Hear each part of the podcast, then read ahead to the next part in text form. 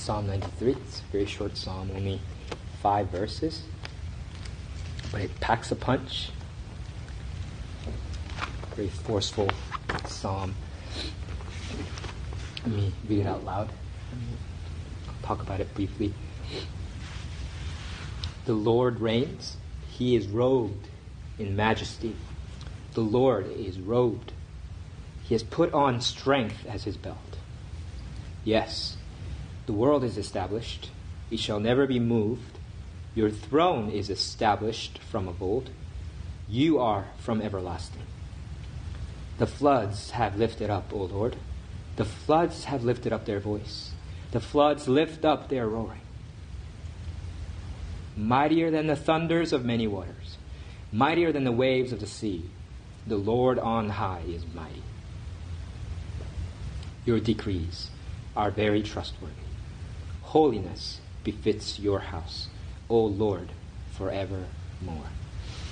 Um, it's a structure the psalm as five triads, roughly uh, following the verse divisions.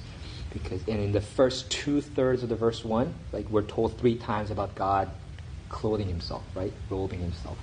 Um, the Lord reigns; He's robed in majesty. That's the first time. The Lord is robed.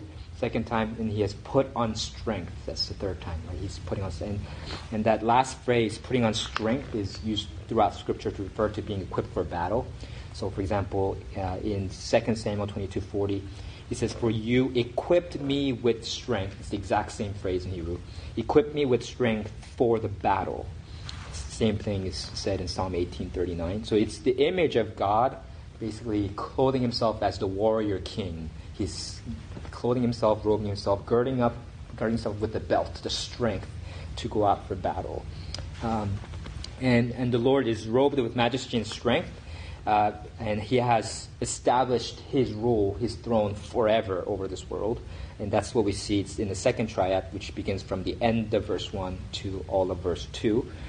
Uh, it says, Yes, the world is established. That's the first thing that's established. Secondly, it, sh- it, it shall never be moved. Your throne is established from of old. And then lastly, you yourself is from everlasting. You are from everlasting. And uh, the Lord established the world, He established His rule over it, and then He Himself is from everlasting.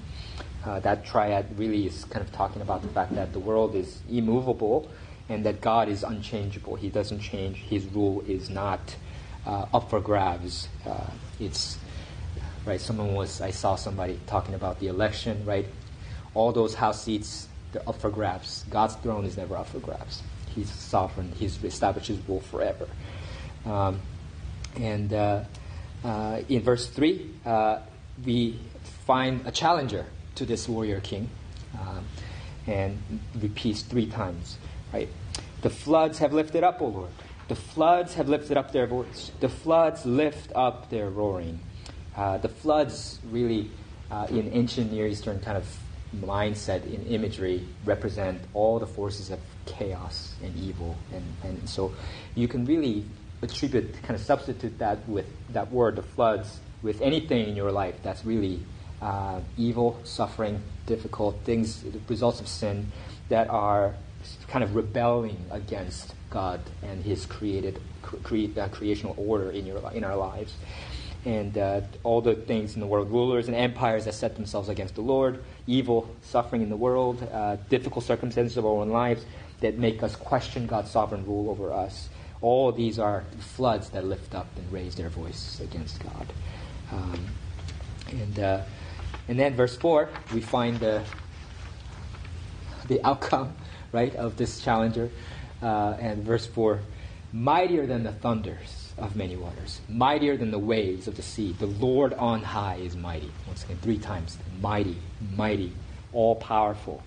Um, you might think that the enemies that we face are mighty. You might think that the problems you face are mighty. You might think that uh, the evil and sin in your own heart and in this world are mighty. But the Lord is mightier still. He is the one that's mighty. He's on high. In fact, he says, right? He's on high. The Lord on high is mighty, meaning beyond the reach of these thundering waves, roaring waves that are below us. Uh, the challenger has thrown his best punch, but the Lord is not fazed in the least, right? He, he the waves can't even reach him. That's the picture that's being painted here. And then verse 5 is the application for the believer. For these reasons, it says, Your decrees are very trustworthy. Holiness befits your house, O Lord, forevermore. Because God is king forever, uh, because his reign is established beyond doubt, his decrees, his word, his testimonies are very trustworthy. Uh, it's really exceedingly trustworthy. That's what that expression means.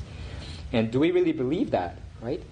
Do we believe that when the waves of our lives are thundering around us, roaring about us, that what God has said is very trustworthy? Right? Do we take God at His word? Right? When our circumstances don't seem to match up with the things that God has told us, God has promised to us, do we still live by what He has said?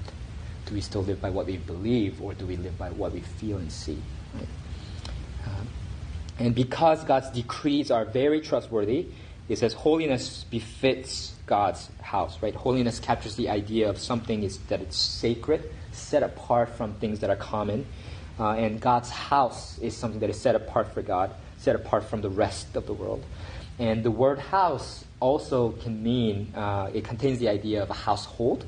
Uh, and, and, so, and that's that idea is taken up in the New Testament because it describes the people of God as the temple of God, right? Mm. The dwelling place of the Holy Spirit, and uh, and we are also the family of God. And because God's decrees are very trustworthy, God's people should follow them. And, and following God's very trustworthy decrees, uh, we should become increasingly characterized by holiness. People who are set apart for God, for His special purposes, consecrated to Him um, forevermore.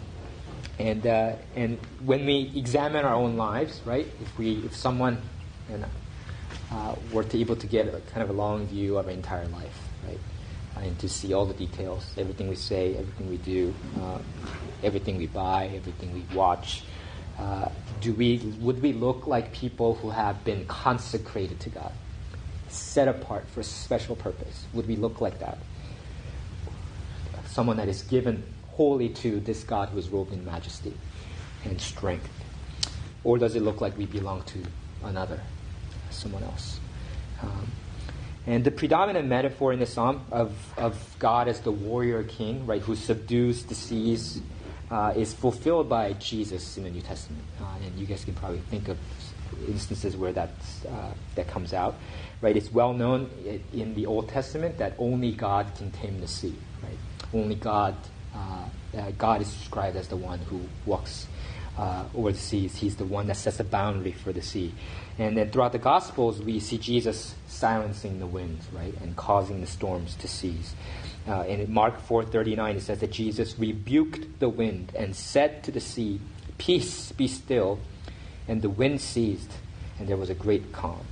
It shows that because Jesus is the Son of God, because He is the Lord of creation, that the Jews have been worshiping in the, throughout the throughout the Old Covenant. Um, and but the greatest storm, right, that he calms, right, is not the physical storm, right? It's the it's wait, what did Jesus come to, to, to do? He came to seek and save the lost, right? He came uh, to, so that uh, uh, Christ Jesus came into the world to save sinners, right? Of whom I am the worst, Paul says, right? And and, uh, and I think that's the, the, when the unrelenting waves of our sins are lifting up their voice against God and they're clamoring for justice. Jesus is the one that proves mightier than the thunders, mightier than the thundering waves. He's the one that proves mightier than uh, the waves of the sea. Uh, and he died on the cross for our sins, so that our sins can be forgiven by God, so that our sins on our part are dealt with. And then so that God's wrath can be satisfied, so that his uh, wrath against us can be satisfied. So that both barriers, keeping us from God and keeping God from us, is removed in Jesus and we are uh, able to uh, reign with him, join him, united with Christ.